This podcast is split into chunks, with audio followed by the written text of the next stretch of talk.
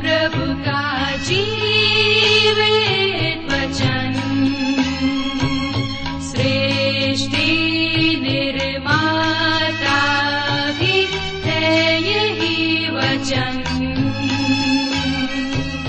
प्रिय श्रोता, नमस्कार। हमेशा की तरह आपका मनपसंद बाइबल अध्ययन कार्यक्रम सत्य वचन लेकर एक बार फिर हम आपकी सेवा में उपस्थित हैं। और आप सभी का हार्दिक स्वागत करते हैं।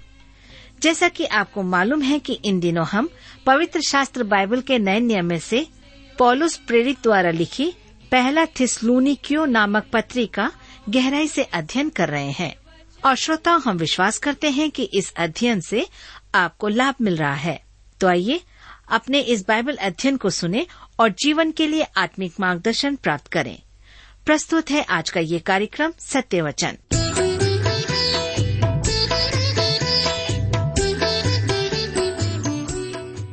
प्रिय मित्र प्रभु यीशु के पवित्र और मधुर नाम में आप सबको मेरा नमस्कार।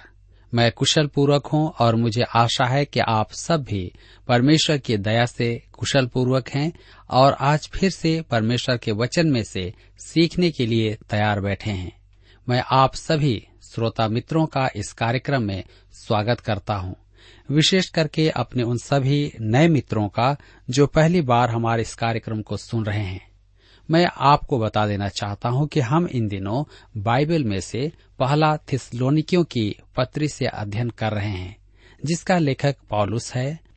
और पिछले अध्ययन में हम देख रहे थे कि मसीह के आगमन की आशा उत्साह प्रदान करती है, क्योंकि हम परमेश्वर के क्रोध और महाक्लेश से बचा लिए जाएँगे। हम प्रभु यीशु के साथ स्वर्ग में उठा लिए जाएँगे।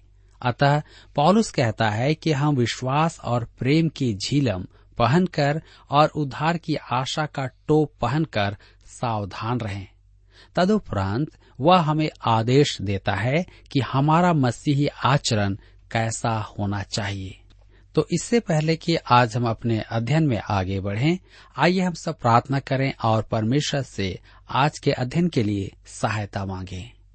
हमारे प्रेमी और दयालु पिता परमेश्वर, हम आपको धन्यवाद देते हैं। आज के सुंदर समय के लिए जिसे आपने हमारे जीवन में दिया है, ताकि हम आपके जीवित और सच्चे वचन का अध्ययन कर सकें। इस समय जब हम आपके वचन में से सीखना चाहते हैं, हमारी प्रार्थना है कि आप हमारे प्रत्येक श्रोता भाई बहनों को अपनी बुद्धि, ज्ञान और समझ प्रदान करें, ताकि आज जब हम आपके वचन में से सुनते हैं हम समझ सके, अपने जीवन में ग्रहण कर सके। और हर एक प्रकार की बुराइयों से व्यर्थ की बातों से, दुनियावी चिंताओं से, शैतान के हर एक छल प्रपंच से आप सबकी रक्षा करें। हमारी प्रार्थना उन भाई बहनों के लिए भी है, जो निराश हैं, चिंतित हैं, परेशान हैं, बीमार अवस्था में हैं। पिताजी, उन्हें भी अपनी शांति प्रदान कीजिए। आज इस घड़ी हम सबको आपके हाथ में सौंप देते हैं। प्रार्थना अपने उद्धारकर्ता प्रभु यीशु के नाम से मांगते हैं। आमीन।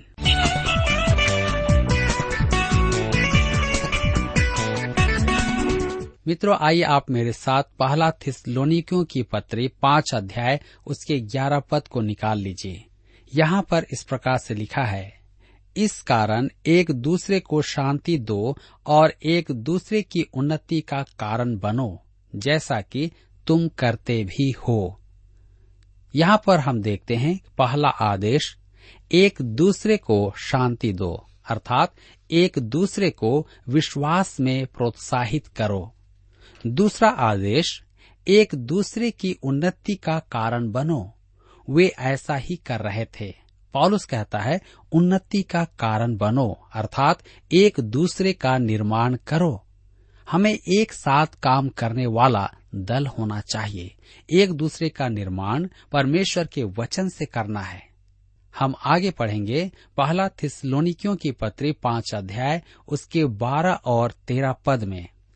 हे भाइयों, हम तुमसे विनती करते हैं कि जो तुम में परिश्रम करते हैं और प्रभु में तुम्हारे अगुए हैं और तुम्हें शिक्षा देते हैं, उनका सम्मान करो। और उनके काम के कारण प्रेम के साथ उनको बहुत ही आदर के योग्य समझो। आपस में मेल मिलाप से रहो। यहाँ तीन आज्ञाएँ एक साथ हैं। सम्मान करो किसका? परमेश्वर के वचन के शिक्षकों का। हमें उन्हें स्वीकार करना है। पॉलुस थिसलोनिकी की स्थानीय परिस्थिति के संबंध में चर्चा कर रहा था। वह वहाँ एक महीना भी नहीं रहा था, परंतु वह उन्हें मसीह के ज्ञान में ले आया था और उन्हें मसीही शिक्षाएँ दी थी। जब पौलुस वहाँ पहुँचा और सुसमाचार सुनाया, तब वहाँ एक भी विश्वासी नहीं था। जैसा कि हम प्रेरितों के काम सत्रह अध्याय उसके दो और तीन से पाते हैं। इसका अर्थ है कि थिसलोनिके के सब विश्वासी एक ही साथ पौलुस की शिक्षाओं द्वारा मसीह के निकट आए थे। उनमें किसी को शिक्षा देने का, किसी को प्रचार करने का, किसी को सहयोग देने का वरदान प्राप्त था। उद्धार पाने पर प्रत्येक विश्वासी को कोई न कोई वरदान प्राप्त होता है और यह वरदान विश्वासियों की देह के निर्माण के लिए होता है। मेरे विचार में थिसलोनिके के विश्वासियों में यह मानसिकता थी, हम दोनों ने तो प्रभु को एक साथ ग्रहण किया है। मैं उसके जीवन को उद्धार पाने से पूर्व से जानता हूँ। उसे किसने अधिकार दिया कि मुझे शिक्षा दे? अतः पौलुस उन्हें समझाता है कि कुछ स्त्री पुरुष को अगुवाई का वरदान दिया गया है और हमें उनका सम्मान करना है। हमें निर्देशों के लिए उनकी ओर देखना है। जी हाँ आज भी यही समस्या है। बहुत कम विश्वासी परमेश्वर द्वारा दिए गए शिक्षकों की ओर ध्यान देते हैं।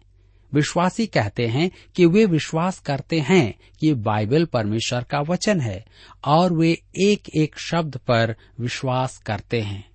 फिर, वे उसकी आज्ञा क्यों नहीं मानते? वे उसकी शिक्षा पर ध्यान क्यों नहीं देते? मुझे एक व्यक्ति ने कहा मैं बाइबल को आरंभ से अंत तक मानता हूँ, परंतु आरंभ और अंत के बीच में क्या है, वह मैं नहीं जानता। यह एक दुखद अवस्था है।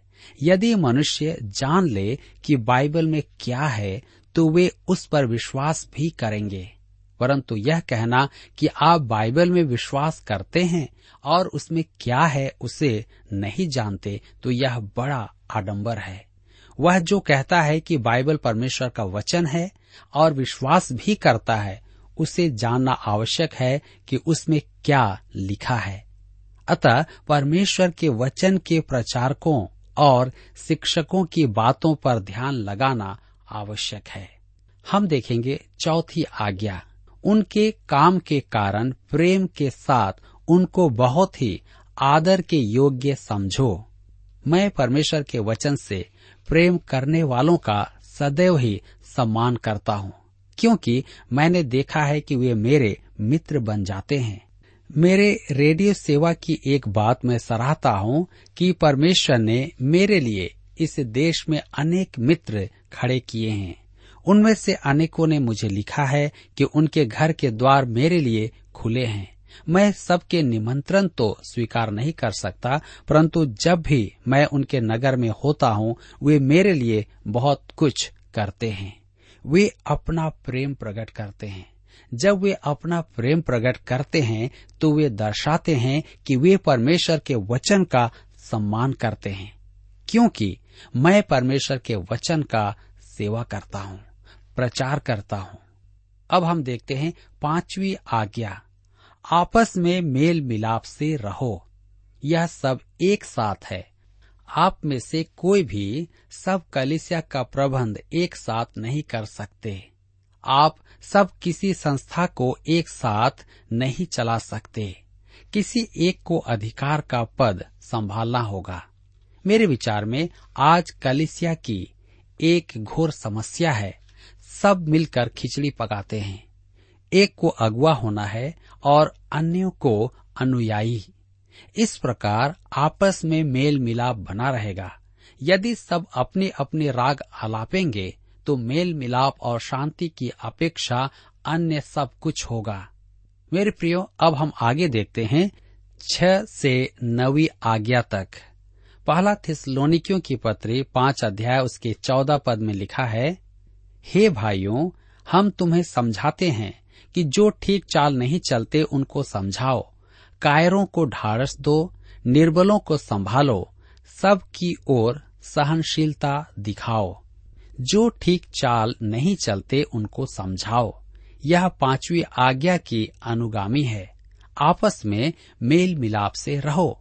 ठीक चाल नहीं चलने वालों के लिए यह है कि जो पथ भ्रष्ट हैं, उन्हें आप समझाओ। मेरे विचार में ये वे हैं जो परमेश्वर के कार्य में सहयोग देने की अपेक्षा अपनी दुकान चलाना चाहते हैं। उन्हें समझाना होगा, ताकि वे भी सच्चाई को जाने। आगे कहता है, कायरों को ढाड़स दो। ये कायर कौन है? वे जो परमेश्वर के नाम में आगे बढ़ने से डरते हैं। उन्हें प्रोत्साहन की आवश्यकता है। आज अनेक पवित्र जनों को आवश्यकता है कि कोई उनके कंधे पर हाथ रख कर कहे, मेरे भाई, लगे रहो, हिम्मत रखो, पीछे मत हटो, मैं आपके साथ हूँ। मैं आपके लिए प्रार्थना कर रहा हूँ। किसी कमज़ोर या डरपोक मनुष्य के लिए यह कैसी शांतिदायक और प्रोत्साहन की बात है। ऐसा समय हम सबके साथ आता है। जब हम निराश हो जाते हैं और हिम्मत हार जाते हैं। और कोई हमसे कहता है, प्रिय भाई, हिम्मत रखिए, हम आपके साथ हैं। तो हमें बहुत तसल्ली होती है। आगे हम देखते हैं, निर्बलों को संभालो। यह आठवीं आज्ञा है। कुछ विश्वासियों का विश्वास दृढ़ नहीं होता है। वे अभी विश्वास में दूध पीते बच्चे के समान हैं। वे सबके साथ चल नहीं पाते। अतः उनकी सहायता करें, उन्हें ऊपर उठाएँ और अपने साथ लेकर चलें। आगे हम पढ़ते हैं, सबकी ओर सहनशीलता दिखाओ, अर्थात क्रोध मत करो। यह एक कठिन काम है। हमारे समक्ष प्रतिदिन अभक्त, अधर्मी, उधार से रहित मनुष्य आते हैं, जो हमें धोखा देते हैं, हमारा दुरुपयोग करते हैं। उनके साथ धीरज का व्यवहार करना और क्रोधित न होना बहुत ही कठिन होता है। परंतु परमेश्वर हमें आज्ञा देता है कि हम सबके साथ धीरज धरें। पहला थिसलोनिकियों की पत्री पाँच अध्याय उसके पंद्रह पद में लिखा है, सावधान। कोई किसी से बुराई के बदले बुराई न करे, पर सदा भलाई करने पर तत्पर रहो। आपस में और सबसे भी भलाई ही की चेष्टा करो। यह दसवीं आज्ञा है। सावधान। कोई किसी से बुराई के बदले बुराई न करे। अर्थात आपस में झगड़े न करें। ग्यारहवीं आज्ञा है, सदा भलाई करने पर तत्पर रहो। आपस में और सबसे भी भलाई ही की चेष्टा करो। जीवन के तीन सिद्धांत हैं या आचरण के तीन मानक हैं। अन्य जाति संसार भलाई का बदला बुराई से देता है। अर्थात इससे पहले कि कोई आप पर हावी हो, आप उस पर हावी हो जाएँ। कैसी भी नीति काम में लें। उसने आपके साथ भलाई की तो उसका पूरा पूरा लाभ उठाएँ। यह अन्य जातियों का सिद्धांत है। परिष्कृत, शिक्षित और सभ्य समाज का सिद्धांत है। भलाई करने वाले के साथ भला करें। हमारे राजनीति के दल ऐसा ही करते हैं। यदि किसी ने किसी को चुनाव में जीतने में सहायता की है तो उसे नौकरी दिलाकर या पद दिलाकर एहसान चुकाते हैं। परंतु लुकार्चित सुसमाचार छह अध्याय के तैतीस पद में प्रभु यीशु ने कहा, यदि तुम अपने भलाई करने वालों ही के साथ भलाई करते हो तो तुम्हारी क्या बढ़ाई? क्योंकि पापी भी ऐसा ही करते हैं। जी हाँ यदि कोई व्यक्ति आपके साथ भलाई करता है और आप भी उसके बदले में भलाई करते हैं तो कोई लाभ नहीं। विश्वासियों का स्तर भिन्न है। हमें बुराई करने वालों के साथ भलाई करना चाहिए। यह प्राकृतिक मनुष्य की मानसिकता के बिल्कुल विपरीत है। यदि कोई हमें मारता है तो हमारी सहज प्रतिक्रिया है कि पलटकर वार करें। पॉलुस इसी प्रवृत्ति के विरुद्ध कह रहा है। कोई किसी से बुराई के बदले बुराई न करे, पर सदा भलाई करने पर तत्पर रहो, आपस में और सबसे भी भलाई ही की चेष्टा करो। वे जो आपके साथ बुराई करते हैं, उनके साथ भी आप भलाई करें। हम आगे देखते हैं बारहवीं आज्ञा। पहला थिस्लोनिकियों की पत्री पाँच अध्याय उसके सोलह पद में लिखा है, सदा आनंदित रहो। आनंदित रहने का अर्थ हर्षोल्लास नहीं है। वह मदिरा पान के विषय में भी नहीं कह रहा है। हर्ष नए नियम का शब्द नहीं है। यह प्रभु का आनंद है, जैसा उसने फिलिपियों को लिखा है। फिलिपियों के पत्र चार अध्याय, उसके चार पद में, प्रभु में सदा आनंदित रहो। मैं फिर कहता हूँ, आनंदित रहो। ऐसी अद्भुत आज्ञा दस आज्ञाओं में नहीं है। परमेश्वर की संतान को मुँह लटकाए घूमने की अनुमति नहीं है। परमेश्वर की संतान को झगड़ालू मनुष्य भी नहीं होना है।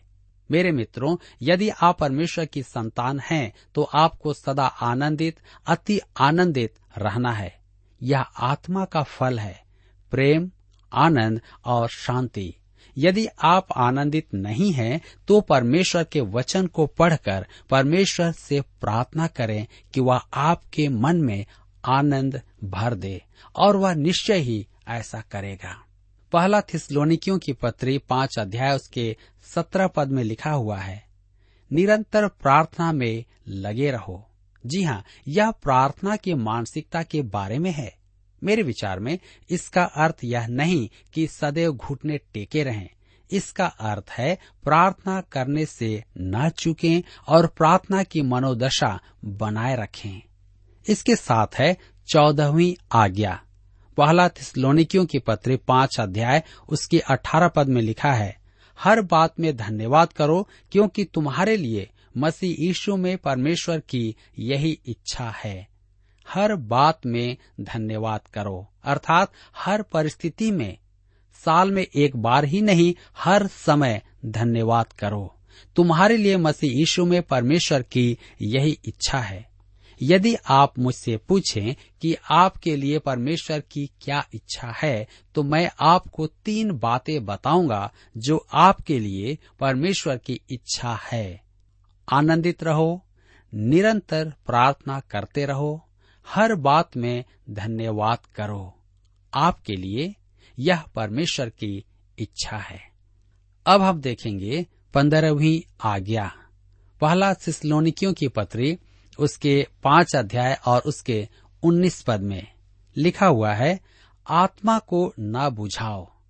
मेरे प्रियो, पवित्र आत्मा की उपमा आग है। आप आग को कैसे बुझाते हैं? आप पानी डालकर उसका जलना रोक देते हैं। आत्मा को बुझाने का अर्थ है परमेश्वर की इच्छा से इनकार करना। आप पवित्र आत्मा की बात नहीं सुनते हैं।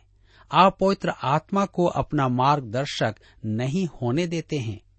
हम बातों को अपने हाथ में लेकर आत्मा को बुझा देते हैं। इफिसूस के विश्वासियों को भी पॉलुस ने यही शिक्षा दी थी। इफिसियों की पत्री चार अध्याय उसके तीस पद में परमेश्वर के पवित्र आत्मा को शोकित मत करो, जिससे तुम पर छुटकारे के दिन के लिए छाप दी गई है। जी हाँ आप एक व्यक्ति को दुख पहुंचाते हैं, पवित्र आत्मा जीवित है और हमारे पाप के कारण उसे दुख होता है। हम परमेश्वर की इच्छा से बाहर होते हैं तो वह बुझ जाता है। पहला थिस्लोनिकियों की पत्री पाँच अध्याय उसके बीस पद में हम आगे पढ़ते हैं। लिखा है, भविष्यवाणियों को तुच्छ न जानो। बाइबल अध्ययन को अपने दर्जे से कम न समझें। परमेश्वर के वचन के प्रति उदासीन न बने। अनेक मिशन परमेश्वर के कार्य को करते हैं। बाइबल का ज्ञान नहीं रखते हैं और बाइबल अध्ययन को तुच्छ समझते हैं। मैं कभी कभी सुनता हूँ, तुम बाइबल ही पढ़ते रहते हो। कुछ करते नहीं। आपको कुछ तो करना चाहिए। आपको परमेश्वर के वचन को पढ़ने में व्यस्त हो जाना चाहिए और आप देखेंगे कि क्या करना चाहिए तथा आपको सफलता भी मिलेगी। मुझे मेरे एक मित्र ने बताया कि 21 वर्ष प्रति गुरुवार उनके यहाँ बाइबल अध्ययन किया जाता था और पंद्रह सौ जिज्ञासु वहाँ पर होते थे। यह कैसे उत्साह की बात थी? यह कैसा सौभाग्य था? परंतु कभी कभी लोग कहते थे, बैठकर बाइबल सुनने की अपेक्षा कुछ किया भी तो करो। रोचक बात तो यह है कि बाइबल अध्ययन में आने वाले बाहर जाकर कुछ करते थे। उनमें से सैकड़ों जन परमेश्वर की सेवा क्षेत्र में सेवारत हैं। सैकड़ों जन परमेश्वर की गवाही दे रहे हैं और सैकड़ों प्रभु की सेवा में हैं। मैंने देखा है कि जो युवक परमेश्वर के वचन का अध्ययन नहीं करते हैं, वे आठ घंटे की सेवा जैसे ही रह जाते हैं। उनकी सेवा अत्यधिक समय नहीं चलती है। जी हाँ यह सच है कि अधिक समय तक वे सेवा में स्थिर नहीं रह पाते। पॉलुस थिसलोनिके के विश्वासियों को सोलहवीं आज्ञा देता है। भविष्यवाणी को तुच्छ न जानो, अर्थात परमेश्वर की वचन की शिक्षा को तुच्छ न जानो। पहला थिसलोनिकियों की पत्री पाँच अध्याय उसके इक्कीस पद में लिखा है, सब बातों को परखो जो अच्छी है उससे पकड़े रहो। सब बातों को परखो।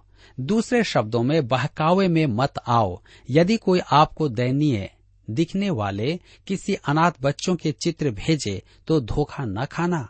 जिन बातों के बारे में आप नहीं जानते, उनको सहयोग न दें। जिसको भी आप सहयोग देते हैं, उसकी पूरी जानकारी आप प्राप्त करें। विश्वासियों को धोखा खाने वाले नहीं होना है। हमें सब बातों को परखना है। इसमें यह भी है कि किसी की चटुकारी या मीठी मीठी बातों में न आए। संसार में ठगों की कमी नहीं है। जो अच्छी है, उसे पकड़े रहो। सच्ची और खरी बात को थाम लें और बुरे बातों को छोड़ दें। पहला थिसलोनिकियों की पत्री पाँच अध्याय उसके बाईस पद में हम पढ़ते हैं। लिखा हुआ है, सब प्रकार की बुराई से बचे रहो। जी हाँ उन्नीसवी आज्ञा समय गंवाने और मनोरंजन से संबंधित है। यदि आपके मन में सही और गलत के संबंध में शंका हो तो वह गलत है। बुराई किसी भी प्रकार की हो, उससे दूर रहें। सब प्रकार की बुराई से बचे रहो। पहला थिसलोनिकियों पाँच के तेईस में लिखा हुआ है, शांति का परमेश्वर आप ही तुम्हें पूरी रीति से पवित्र करे और तुम्हारी आत्मा और प्राण और देह हमारे प्रभु यीशु मसीह के आने तक पूरे पूरे और निर्दोष सुरक्षित रहें। अब यहाँ देखिए, मनुष्य भी त्रिएक है, देह, प्राण और आत्मा पूरी रीति से पवित्र करे। सिद्ध करे नहीं, परंतु पूर्ण परिपक्वता प्रदान करे। हमें मसीह में शिशु ही बने नहीं रहना है, हमें परिपक्वता तक विकास करना है। पहला थिसलोनिको पाँच उसके चौबीस में आगे लिखा है, तुम्हारा बुलाने वाला सच्चा है और वह ऐसा ही करेगा। आप परमेश्वर पर निर्भर कर सकते हैं। आगे लिखा है, पहला थिसलोनिकियों पाँच के पच्चीस में, हे भाइयों, हमारे लिए प्रार्थना करो। जी हाँ यह बीसवीं आज्ञा है कि सुसमाचार प्रचारकों के लिए आप प्रार्थना करें। आप पॉलुस के लिए तो प्रार्थना नहीं कर सकते, परंतु मेरे लिए प्रार्थना कर सकते हैं। मैं आपका आभारी होऊँगा। आप अपने प्रभु के दास सेवकों के लिए प्रार्थना कर सकते हैं। मैं जानता हूँ कि वे आपका आभार मानेंगे। पहला थिसलोनिकियों पाँच के छब्बीस में लिखा है, सब भाइयों को पवित्र चुंबन से नमस्कार करो। यह भी एक आज्ञा है, परंतु सुनिश्चित करें कि यह एक पवित्र चुंबन ही हो। हमारी संस्कृति में हाथ मिलाना ही बहुत है। पहला थिसलोनिकियों की पत्री पाँच अध्याय उसके सत्ताईस में लिखा है, मैं तुम्हें प्रभु की शपथ देता हूँ कि यह पत्री सब भाइयों को पढ़कर सुनाई जाए। यह बाईसवीं आज्ञा है। मैं इसका पालन करता हूँ। मैंने संपूर्ण पत्री आपको पढ़कर सुना दी है। तब हम आखिरी पद में जाएँगे। पहला थिसलोनिकियों की पत्री पाँच अध्याय, उसके अट्ठाईस पद में लिखा है, हमारे प्रभु यीशु मसीह का अनुग्रह तुम पर होता रहे। मेरे मित्रों, मैं प्रार्थना करता हूँ कि हमारे प्रभु यीशु मसीह का अनुग्रह आप पर सदा बना रहे। इसी के साथ आज हमारे अध्ययन का समय यहाँ पर समाप्त होता है। प्रभु इस वचन के द्वारा आप सबको बहुतायत से आशीष दे। अगले अध्ययन में हम फिर से मिलेंगे और दूसरे थिसलोनिकियों की पत्री पर विचार करेंगे। तब तक आप सब प्रभु की संगति में बने रहें। प्रभु आप सबकी सहायता करे।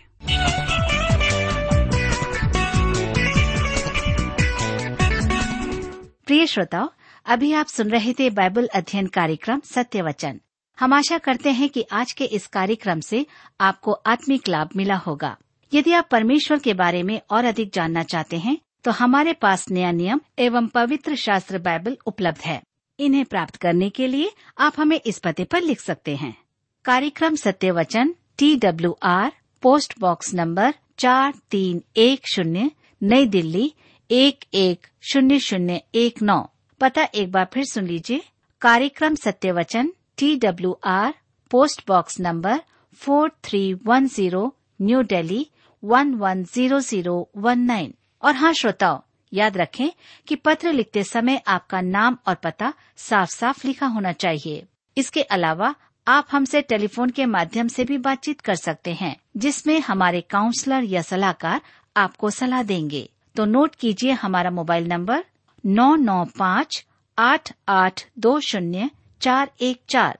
याद रखें double nine five eight eight two zero four one four और हमारा दूसरा नंबर है zero nine six five one four double three three nine seven. याद रहे, शून्य नौ छ पाँच एक चार तीन तीन तीन नौ सात। इसके अलावा आप हमसे ईमेल के द्वारा भी संपर्क कर सकते हैं। हमारा ईमेल आईडी है Hindi T T B at T W R dot I N. Hindi T T B at T W R dot I N श्रोताओ, इस कार्यक्रम को आप हमारे website radio eight eight two dot com पर भी सुन सकते हैं। इस website radio eight eight two dot com के बारे में अपने मित्रों को भी सूचित कर दें। और अब इसी के साथ हमारे कार्यक्रम का समय यहीं पर समाप्त होता है। अगले कार्यक्रम में आपसे फिर मुलाकात होगी। तब तक के लिए हमें आज्ञा दीजिए, नमस्कार।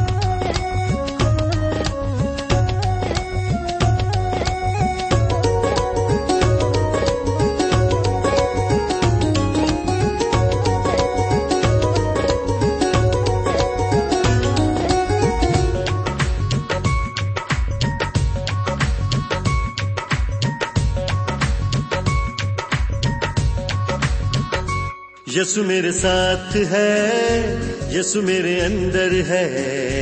यीशु मेरे साथ है यीशु मेरे अंदर है। यसु को मैं पहने हूँ मुझमें वो ज़िंदा है। यीशु को मैं पहने हूँ मुझमें वो ज़िंदा है। यही मेरी ताकत है ये नहीं भूलना है। यही मेरी ताकत है। ये नहीं भूलना है। कभी नहीं भूलना है कभी नहीं भूलना है। कभी नहीं भूलना है कभी नहीं भूलना है। यसु मेरे साथ है यसु मेरे अंदर है। यसु को मैं पहने हूँ मुझमें वो ज़िंदा है। यीशु मेरे साथ है यीशु मेरे अंदर है। हूँ मुझमें वो ज़िंदा है। यही मेरी ताकत है ये नहीं भूलना है। यही मेरी ताकत है ये नहीं भूलना है। कभी नहीं भूलना है कभी नहीं भूलना